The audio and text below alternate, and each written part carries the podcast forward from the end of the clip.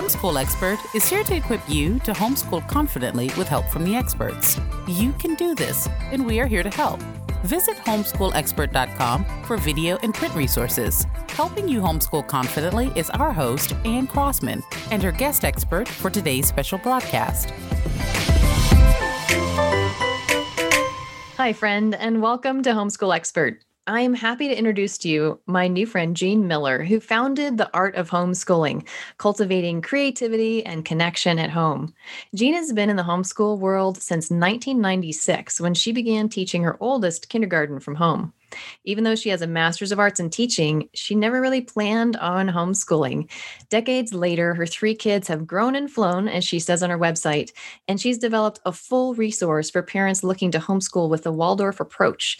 So I'm excited to have you here today, Jean, to talk more about what that actually means so parents can decide whether or not that's a good fit for them. Thank you for being here. Thanks so much, Anne. I'm really excited to talk to you today. Very fun. Okay, so let's start at the beginning with that little teaser I gave. What got you into homeschooling and how did that experience maybe differ from what you expected? this is such a good question because I did not expect to homeschool. that was not really my plan. I um I've always loved kids, right? I went to school for we have this in common. I just listened to one of your podcasts. So I was okay. a high school I was a high school English teacher. There you go. and yeah.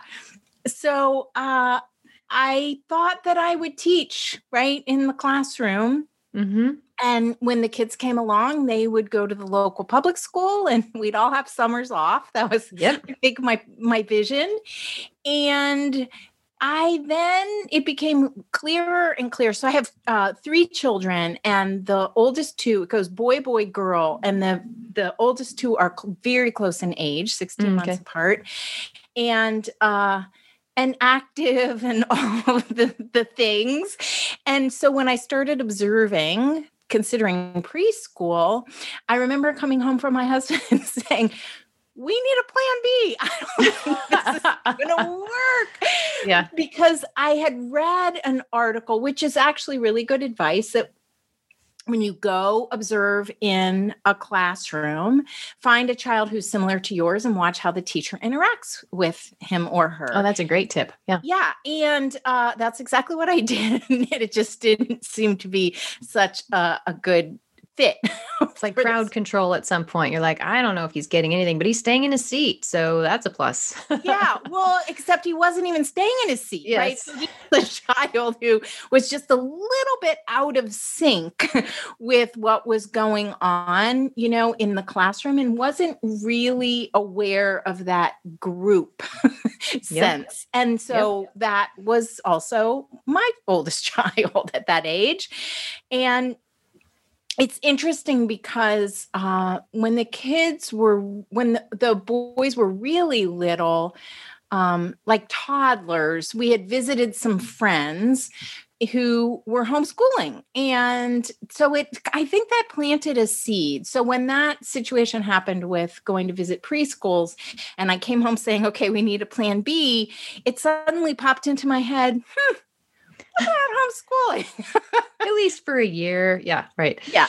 Yeah. And then I, yeah, so that's exactly what I thought. I thought, well, you know what? I'm trained as an educator. Why don't we homeschool for preschool and kindergarten? Right. Yep. And then, you know, reconsider. And then that led to, I, I would have described my oldest as possibly the gifted behavior problem because he was he was so active. So when i went to look yep. at first grades i was looking at a gifted program and it was very well designed but it still was clear that that was not going to be the best for, fit for him really at that point. So um i had one of those too.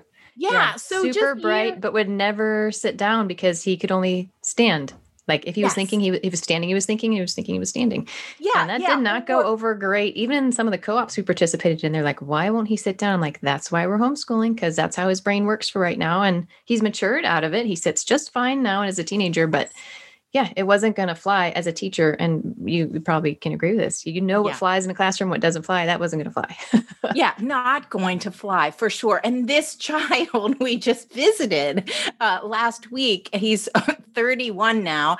And he is a, a district manager for a, a, large company and he does his meetings while walking. Yep. and it's very interesting to me because that's how he thinks, right? He There's something about moving. the kinesthetic brain. Yeah.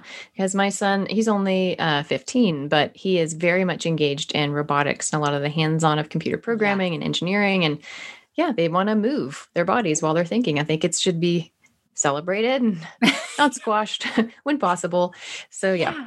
Yeah. So isn't that so interesting? Because I think then I began, it, it was eye opening for me in those um, early years when we did start homeschooling. I just thought, okay, well, we'll make the decision year to year. You know, we'll reassess each year. And it just, um, what it really did for me was begin to open my eyes more and more. Um, my vision of what learning, teaching, sort of what education actually is, just kept getting bigger. Yes. And then I realized, you know what, it just doesn't really fit inside of a building anymore. yeah. That's great. So um, that was the beginning. And did you teach after you had your degree, before you had kids? Yes. So I taught in a lot of different settings. And interestingly, so my first teaching job was in a public school outside of Atlanta.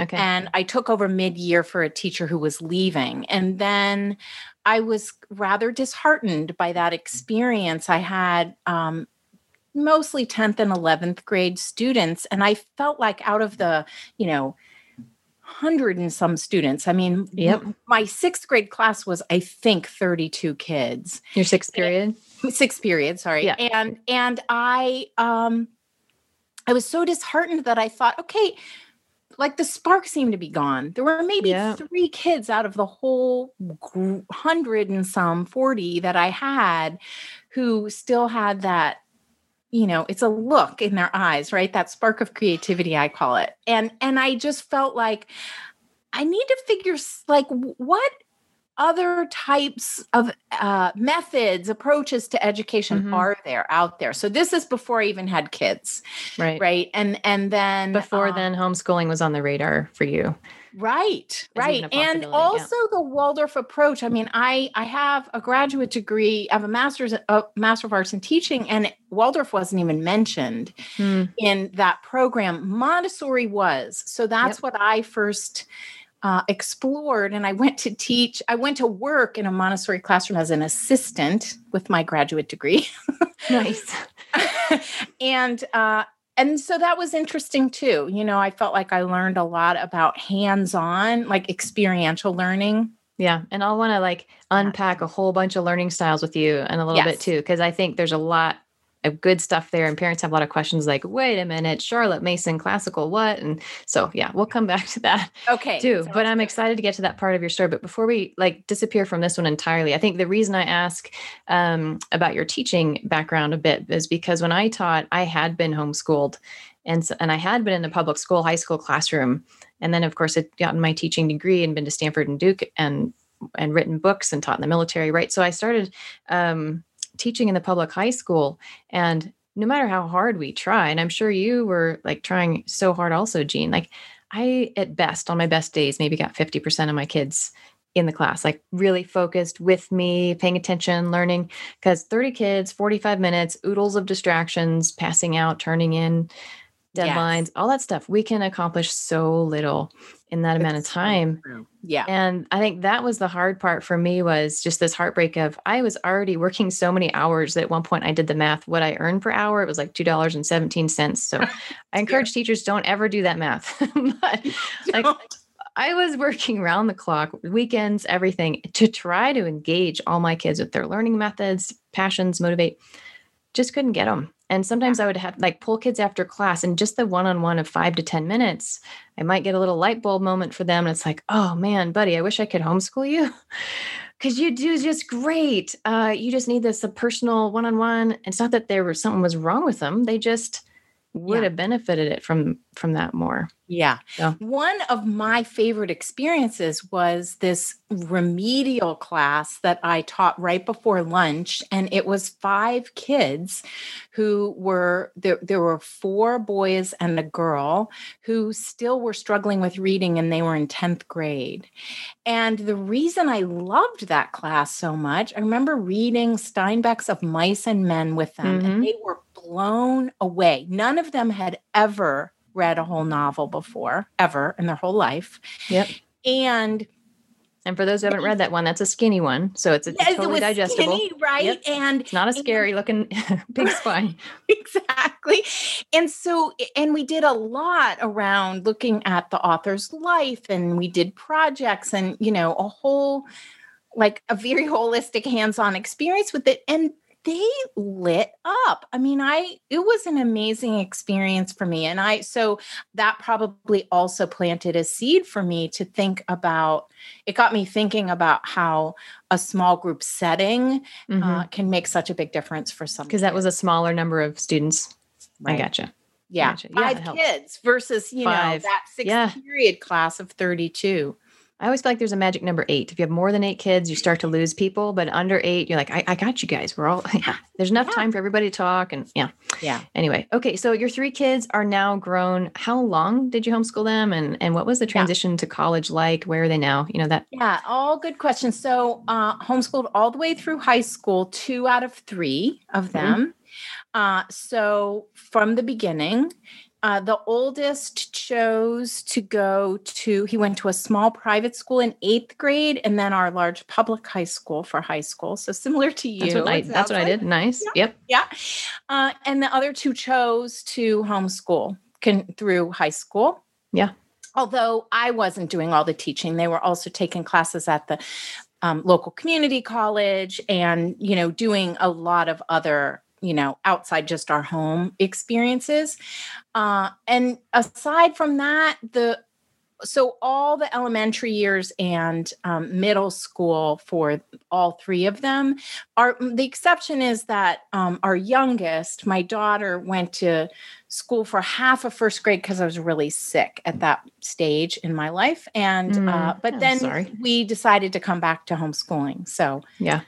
after that yeah and Yeah, so now Go ahead. all three. So I find it fascinating too, because with that idea, tying back to that idea of my, um, like my vision of education expanding right through Mhm. my the experience with my kids uh so i really wanted them to each really by the time they got to high school choose what they wanted their high school experience to look like and then also um, not assume that they wanted that they were going to go to a four-year college. That was really hard for me because i do sometimes say i, I have a bias right? Um, and uh, you know i have family. My parents went to bowdoin and smith. I went to vanderbilt. I mean it was like yeah this is what you do. Not college is not an option for your family. yeah. And yet I wanted them to find their passion. That's what I wanted more than anything. So,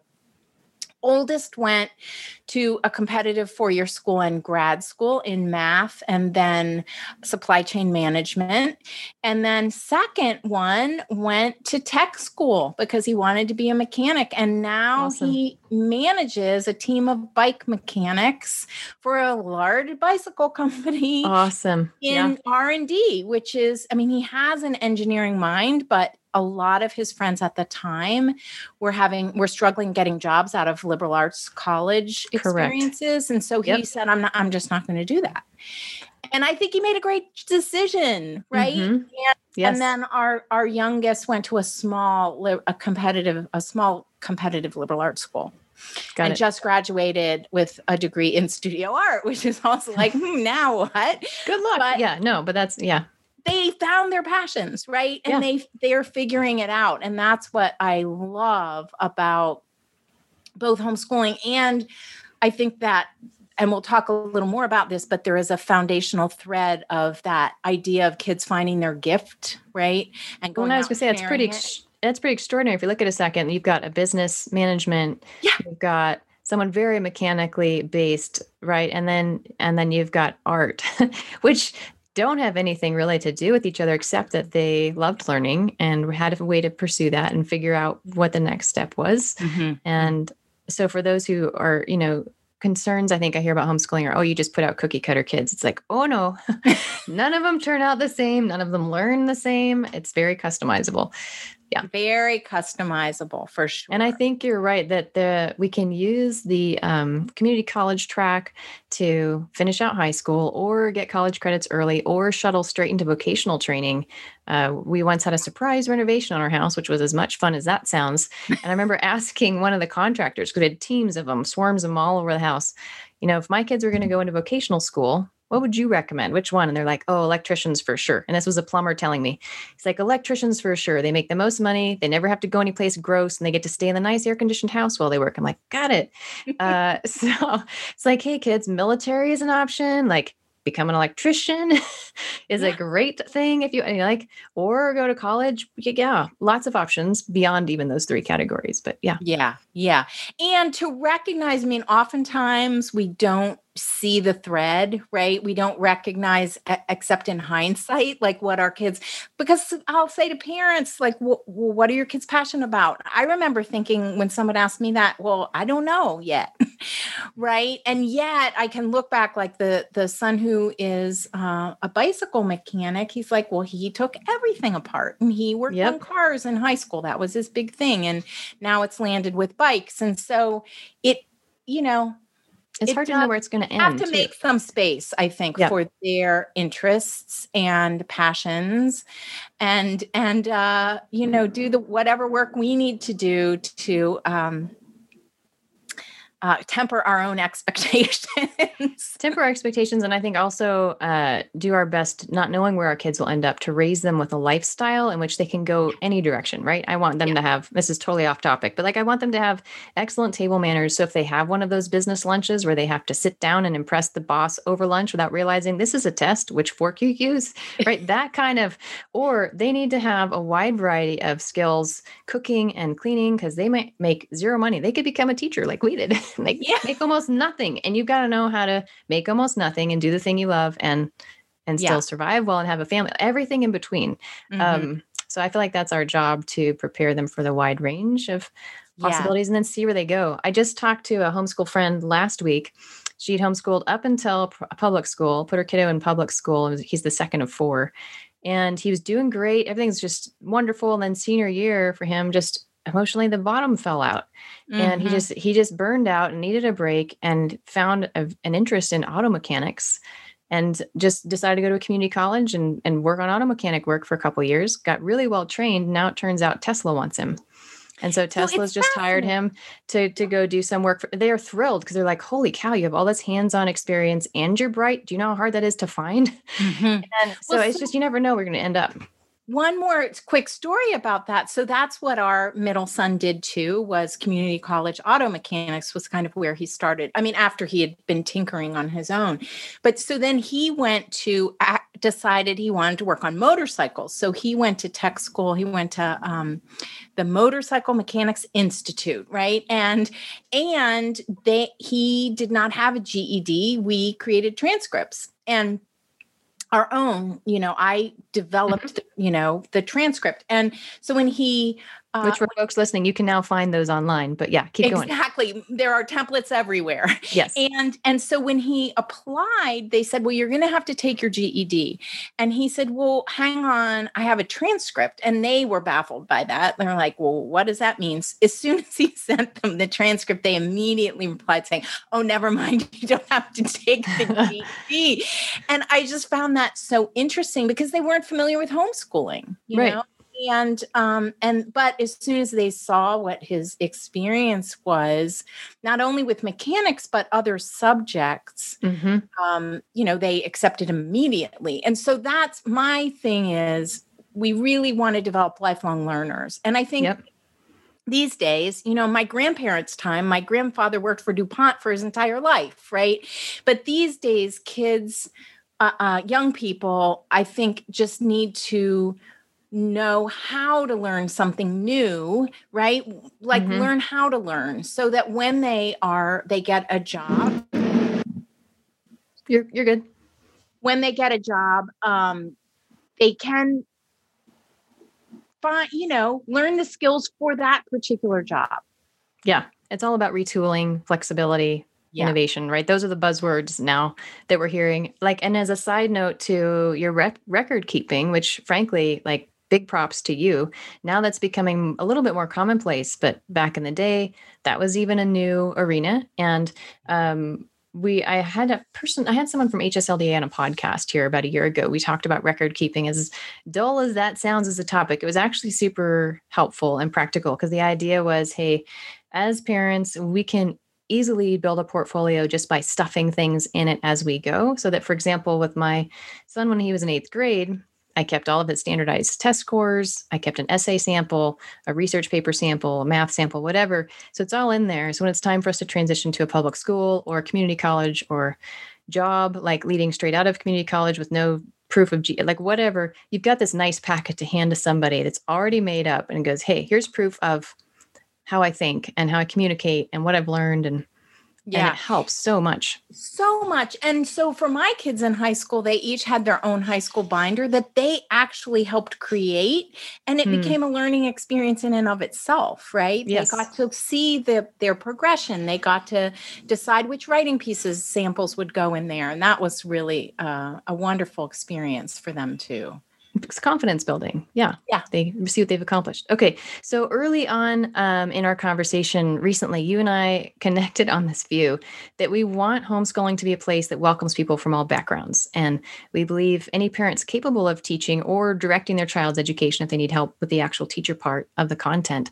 And we want to support parents in whatever method of education they might choose. So to say that differently, I've got my own faith and political views, you have yours. And while that influences our conversations with our kids at home, my beliefs are not a prerequisite to homeschooling or listening to this podcast or reading the book or any of that.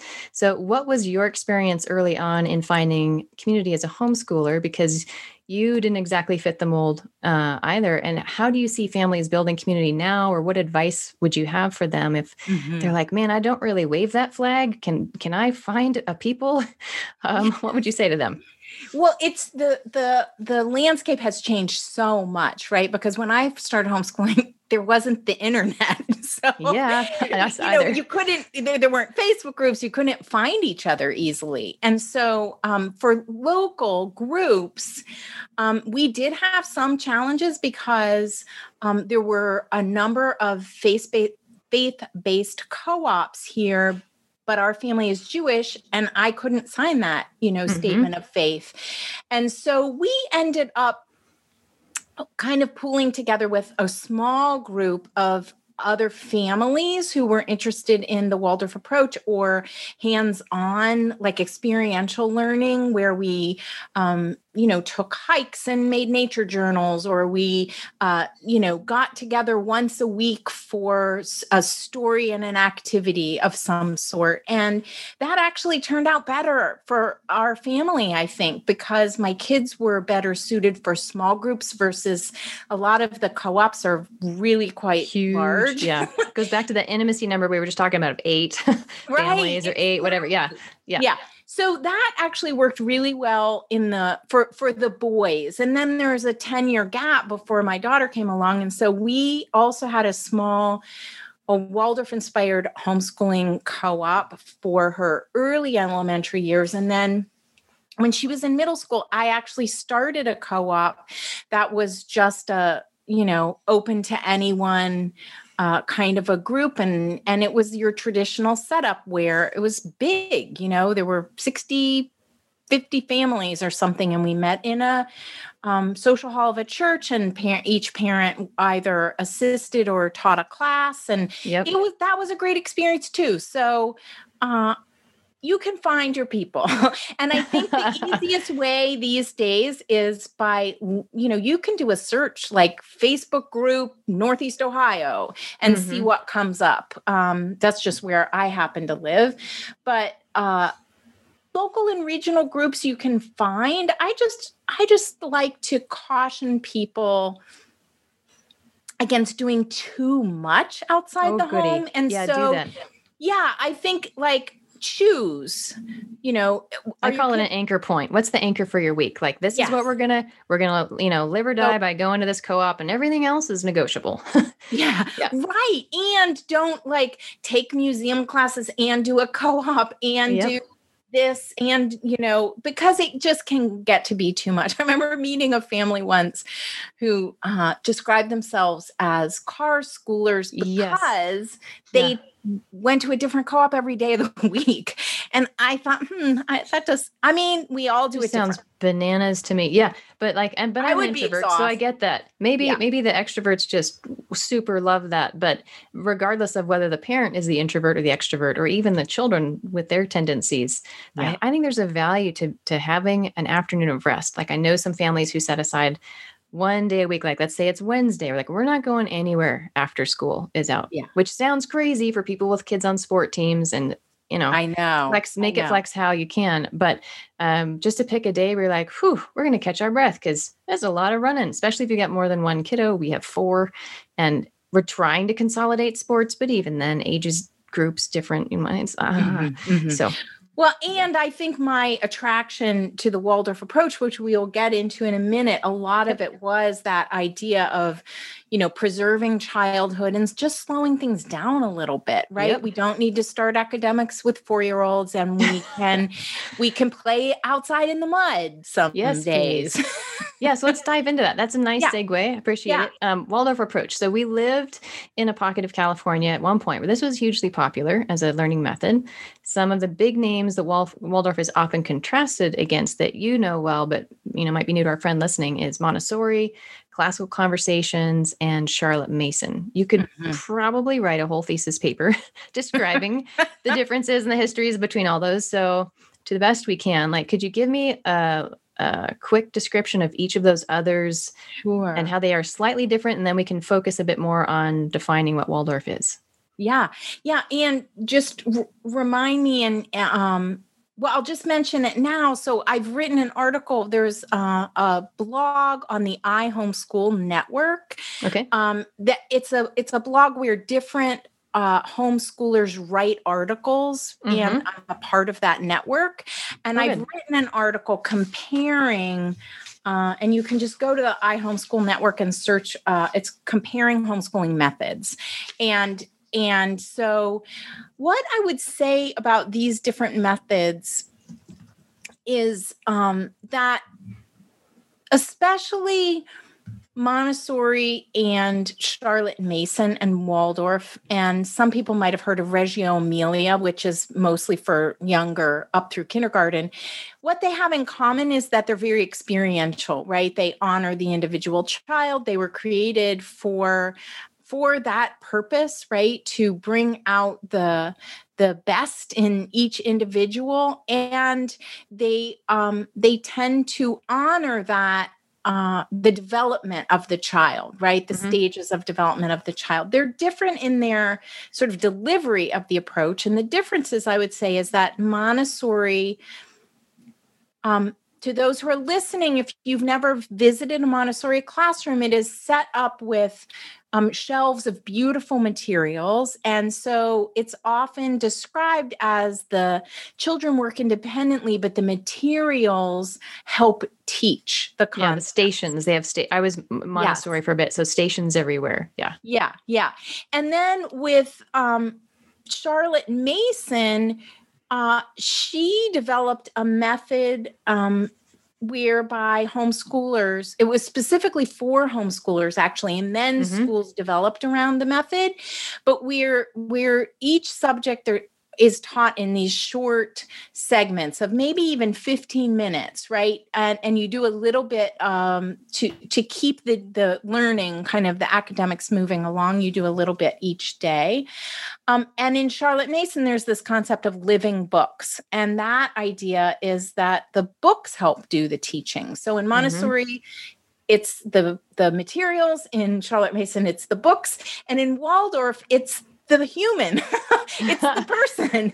Nice and, way to break them down. That's good. Okay. Yeah so there's still wonderful books like the the the um, most new material in Waldorf is brought through story, so fairy tales and legends, and then stories of the first people who came who settled on the land where you live and then even through ancient history up to modern biographies and autobiographies of even mathematicians and scientists and things like that. So a lot of new material is brought through story um, but it's really the the teacher who is is holding the space right for for all of that learning and and directing it um, so that's brief. That's a brief kind of description of all three. Okay. There, you know, there's no one right one, and I know plenty of homeschoolers, including myself, at different points, who who um, take what works for them from yeah, pulling approaches. elements from yeah. Yeah, for sure. And I think one of the things that impressed me uh, when I, you know, back in the day when I was studying teaching techniques was Maria Montessori developed her program for kids in the slums. Yes. Which is so crazy because it's now like the rich kid thing to go do. I know. But that- that's who it was built for. Um, mm-hmm. Um, so that kids could teach themselves at home or learn from what's around them. And like, anyway, that was fascinating. Even Charlotte Mason done very frugally. So, um, you know, for friends listening, we have families from a wide variety of backgrounds here. Just just because you hear these big names doesn't mean money. doesn't right. mean you have to have a lot of money to do this. Um, there are affordable ways to go about it. So, so let's look then at like just some specifics. Waldorf approach. What does that look like um, with homeschooling? You know, you got a family with multiple ages, around the same table. Is it the sort of thing parents could try or take elements of uh, to weave in and out for different learners? What would you think? For sure. And so I'll just tie into what you just said. A, a, lot of people, their first introduction to Waldorf is a Waldorf school. And if you walk in, you might also, I mean, these mostly are private schools. There are some mm-hmm. public charters around the country, um, and around the world. But if you walk into a, a Waldorf school, it's often you're taken by the beauty of it and these incredible natural materials. So wooden toys and um, you know silks and be all it's beautiful, right? Yes. The setting, and so a lot of uh, homeschoolers are attracted to that and then want to kind of replicate that at home and then are overwhelmed by oh my gosh this is expensive. That so- beading kit costs what? Yeah. Yeah. Uh-huh. yeah. So um so uh, to me that's not the the most important aspect of waldorf. Like that is not required. And even yeah. the very first waldorf school Steiner started the first Waldorf school 100 years ago right after World War 1 when he when he saw that his, his country of Germany was just decimated by the war and he wanted to bring about cultural and economic renewal. And so the kindergarten in the very first school first there was no kindergarten in the first school but when they opened it finally those kids played in the rubble right in the mm-hmm. backyard mm-hmm. behind the school it was they did not have you know these beautiful play frames and and tie-dyed silks and you know they just uniforms yeah mm-hmm. yeah it, and so um to me the the waldorf approach is really about i like to describe it as an approach to learning that incorporates uh, rhythm, the concept of rhythm, which I'll explain in a second, um, child development and the arts into the lessons themselves. Okay. And so, uh, and yes, a parent can um, start small right start wherever you are and begin to learn and and weave some of the aspects of it in so uh rudolf steiner the kids make their own books and so steiner um, talked about his main thing was to combat abstraction. He he went in. He was asked to open this school for the children of factory workers. Mm-hmm. And he went and observed in classrooms in all over Europe uh, in preparation. And he came back and said, "You know what? The teacher stands at the front of the room. Does it sound at all familiar? The teacher stands at the front of the room and delivers information, and it's so abstract. Yeah. he said. And he said, uh, we need something different. And and that's where the idea of making it very hands-on and very experiential and bring the arts into the lessons so that there's drawing yeah. and painting and movement and poetry and uh, music and all these different arts as part of the lessons because he felt like that's what will help children connect right and so when you're saying children are making books you're talking like a lap book that they're putting together based on the book they read and the map at where it was from and like yeah. author what she looked like and yeah all yeah, together so a- it's often you know and kids make these books they're often blank books right? It's mm-hmm. called a main lesson book and children will um you know a, the the teacher the parent teacher you know generally this is the rhythm that i was talking about. So the this two day rhythm of a lesson is a parent reads a story one day and then they do together with the child some uh, artistic experience, which is often making a drawing, right, related to the story. And then the next day, retell the story and mm-hmm. write up a summary. And so that short summary, even starting in in first grade, is how children learn to read. So yeah. it's and that it, value of narration, I think, is probably yes. pretty consistent through a lot of successful learning platforms. Like, yes. yeah, we see yeah. that used frequently. Yeah. Yeah and then those books develop and and become you know uh, all kinds of things can go in those books as kids learn and grow right and mm-hmm. so research projects can be written up in there and photos of projects that kids have done and all of that um, and they become actually these beautiful mementos of the year too they're a really good it's great for kids to look back and see what their main lesson book looked like at the beginning of the year and how their writing has progressed or mm-hmm. um, you know different things like that and my kids i mean we have the whole their whole collection of main lesson books from the time they were in first grade through eighth um, and uh, yeah, it's that's that's a beautiful thing. So definitely, parents. Um, I would say uh, learn about the lively arts. Come listen to my podcast, the yep, Art of yep. Homeschooling podcast, and I have pod, you know, episodes on rhythm and the lively arts, and um, you know, all the these foundational concepts, and and then just begin to weave some things in. That's a great yeah. way to start. Okay, so then this would be a great time to mention Taproot because yes, this picture of Waldorf is somewhat philosophical and maybe even abstract. For uh, it's funny for something that's not supposed to be abstract. They're like, I still don't get it. Yeah. Um, so I know you get a lot of questions from parents wanting help with the logistics of what is Waldorf at home or on my kitchen table. Can you tell listeners yeah. here what is Taproot? Who needs it, and how can they find you? Yeah.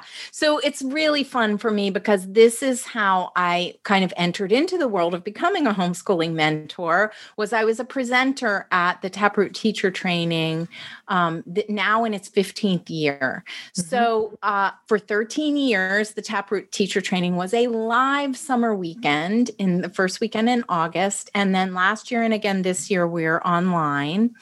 Um, it was developed by my mentor, Barbara Dewey, and um, so I was early on, I was a presenter. And then about seven, six years ago, I took on, she passed the baton to me. So she still presents and comes. Mm-hmm. She's now in her 80s. And, uh, and, sh- but uh, I'm the organizer and the host of it now. We have, it's a wonderful homeschool teacher training right yeah. and um, and we've made the transition to online i think really well hopefully next year we'll be back in person but um, because when we're in person it's really an amazing community experience yes. we needed a summer camp and it's a really beautiful a lot of personal shared yeah yeah that's good but this is made. but taproot being organized largely around waldorf Yes. So yes. it is, I would say it's Waldorf inspired. We've had a lot of people come, not, I mean, every year we have some people come who aren't um, really that interested in the Waldorf approach. It can translate into unit studies. You can weave it with other uh, approaches too. But the beauty of Taproot is that it's a group of presenters. This year we have 12 who all have experience homeschooling. Mm-hmm. And that's one of the things that I love so much about it because it's kind of like your, you know, your your good friend who's just a little farther along than you are on the journey. And so we have both a live weekend online on Zoom, right? But a live weekend, August 5th through 8th, as well as a whole library of pre recorded workshops. Great. And it really covers everything you can think of about the Waldorf approach and beyond, right? Okay. There, there are other topics too that so it, it might um think of like circle time and math and science, language arts and history, of course, all those main topics, but also holistically, how are you pulling them together? Right. That's your yeah, big part yeah, and then and then also you know painting and drawing and how you would use those arts for particular grades and particular topics right in in your teaching um, movement games puppetry music um, supporting kids with learning differences and uh, and then nourishing ourselves of course and Yeah. it's mostly for grades there's kindergarten and then grades one through eight but we also have a couple of workshops for high school this Okay, year. so if they want to find you, is it taproot something something.com? Where do they get you? it's it's artofhomeschooling.com slash taproot 2021 okay, yeah. that's awesome. Thank so if they so if they hear that. yeah, absolutely. So if they hear about this and it's 2022, they can still go back. It sounds like not only Yeah. try to attend in 2022, but you've got a backlog of articles and podcasts and you know Yes, recorded sessions they also can take advantage of, right? Yeah, well, we we only open we, it will close registration will close at the end of July for Taproot 2021. So register um, for that one or you'll have to wait till 2022. But um, Okay.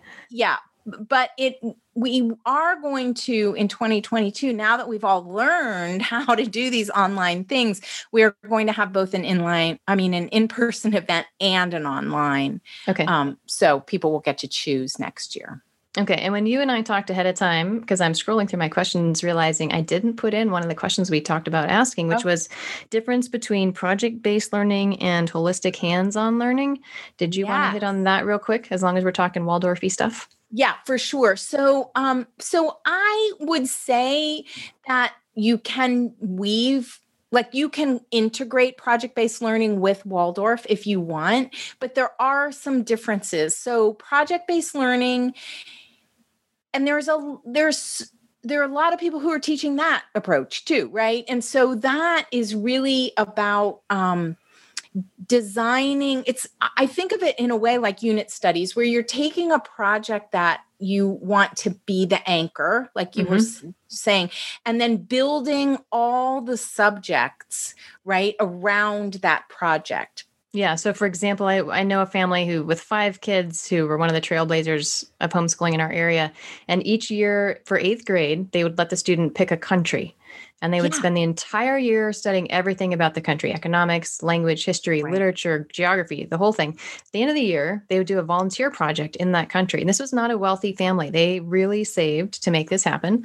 And they would go and live on site in an orphanage or wherever and volunteer for a couple weeks and see a few sites and then come back. So, is that what you're talking about with yeah project based? And that is a great example because that could dovetail quite easily with the Waldorf approach, where you are looking at these um, kind of the different ages of your kids and how you might um, expand their learning related to this project. So if you have a you know a second grader or a third grader, you might be telling stories of uh, the the first settlers in that culture right A- Mhm. and, then if you have you know fifth graders you're beginning to really study the history of it so you you can be doing multiple ages at the Yes. same time that you're doing that sort of thing and i actually know waldorf families who who have larger you know maybe they have five kids or six kids and they do a theme like that for the whole Correct. year Because it would be impossible to like one kid at a time. They all have their own Right. kind. Like unless you have private tutors for each of your kids. Well, that's just and that's what I know. I, Yeah. I say I I I never have had more than like doing two separate preps in a day Yes. in me. And, Yes. and I can't even do that all year. So some Right, no. months I've got to be combining things in, in order to make it work. And I will just say that our most successful year homeschooling, I think, was um, the year that we knew in the spring we were making a trip to Jamestown and Williamsburg. And so the, almost the whole year we were reading, it was our year of really studying explorers, but that was the the kind of uh, container for studying explorers. And it became a very project based kind of year Yep, an incentive. One year we camped Yeah. uh, for a summer, and so we studied the Lewis and Clark Trail and Yeah. explorers, and then we went and camped a couple places on the trail. And very inexpensive, kind of a you know. But there's Yeah. every every community has a local option like that where yeah it doesn't well and cost so a lot, what i but you can would still do it. say about trying to like how how do you make that be waldorf right for people who are interested in that it's really and even people that wouldn't call themselves Waldorf might already be doing this, but you would be incorporating the stories of the people involved, right? In and the in the history and um, versus and learning poetry and music that's related to that era and that event, and um, doing some painting and drawing and map making, and uh, you know just weaving all the arts into the lessons um, that you are are helping you prepare for that event, right? Yeah. Or the How much can you trust? Yeah. experience? Yeah, How much can you touch, see, taste, smell, feel from what it is you're studying? yeah. Yeah. Okay. So then when you look back on homeschooling, what are some of the highlights for you? You know, what was life giving? Maybe what would you change if you could go back and talk to your your past self? Yeah, I would say life giving a couple of things. One is how much I learned along with my kids, right? And Yeah. that I know is not really what you're asking, but it, I always say no, it's good. To parents, this is a, as much a journey for us as it is for our children. I'm glad you said that because so many parents say, "Oh, I could never teach my kids at home because I don't remember anything about the Civil War." It's like, great, guess what? You're going to read it to them, so it's going to come back to you. well, so a funny thing, people, parents would always say to me in the beginning, I, I could never homeschool. I don't have enough patience. And I'd right, I say, hear that a lot. I don't have patience either. Isn't that funny? But I'm learning. Yep. I'm practicing. That's what I used to say. I get to practice patience. Would you every- like to be someone with more patience? Great. Then Yeah. be a parent and teach your kids. Yeah. right? Yeah. Spend time with your kids. Um, so uh highlights I would say were um I love the third grade year in Waldorf. There are certain kind of topics that are recommended for certain grades um, that are developmentally matched, right, with with the child. And I have found these topics to be just so spot on. And in Mm. the third grade, there is a year of studying um, really food, clothing, shelter, that kind of thing. And so when we did shelters, we made dioramas of different shelters from really different cultures. And then we took photos of those and put them into the kids' main lesson books. And we just had so much fun with that. That is right? awesome. Yeah. That's something they remember and talk about now, I'm sure. Yeah, and that's that's it's so interesting now because now my kids and their uh especially the, the so my boys my oldest his girlfriend loves my podcast Good. is so sweet to me because she talks about how much she loves hearing the stories, but also she's a, an occupational therapist and a, a pediatric. So she works with kids and is very committed to play. You know, it's kind of play therapy. And, and it's just fascinating to me what her- the takeaways are for her. I love having conversations. We should have her come back on the podcast. That would be fascinating. I know. I've had know. therapists come on at different points and talk about it, but yeah, th- there's Yeah. yeah. there's a lot of overlap. It's Yeah. again, it's back to that holistic word we were talking about. that whole Anything anything you would go back and change? I wish that I had um, felt more confident Mhm. uh, earlier on, right? Because I feel I had this this fantasy that I, if I could just freeze my kids for five years and go learn everything I needed to learn, and I had a master's degree, like what a Yep. funny concept. But I just I I didn't know. It felt like such a big responsibility to yes. decide to homeschool my children and I didn't know how it was going to turn out, right? Because none of us do. Um, and so that's one piece of it. I wish I'd had more confidence. And I also wish that um, I'd just been more willing to try things, right? Um, I was pretty willing, but as in the beginning, I felt like I I needed to kind of be an expert and you know have everything I needed lined up, and it was yes. the teacher in me. And I just, as soon as I was able to begin to kind of lighten up and allow the learning to unfold and as opposed to feeling like I was the director all the time.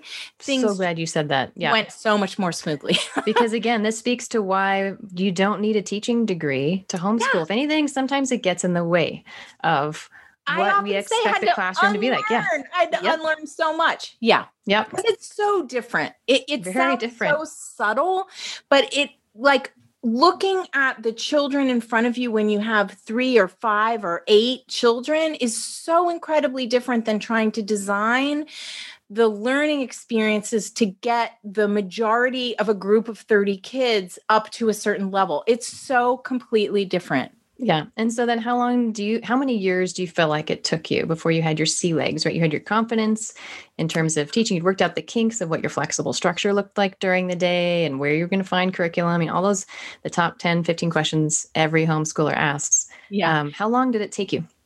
It's such a good question. And I will say probably about four years, five yep. years.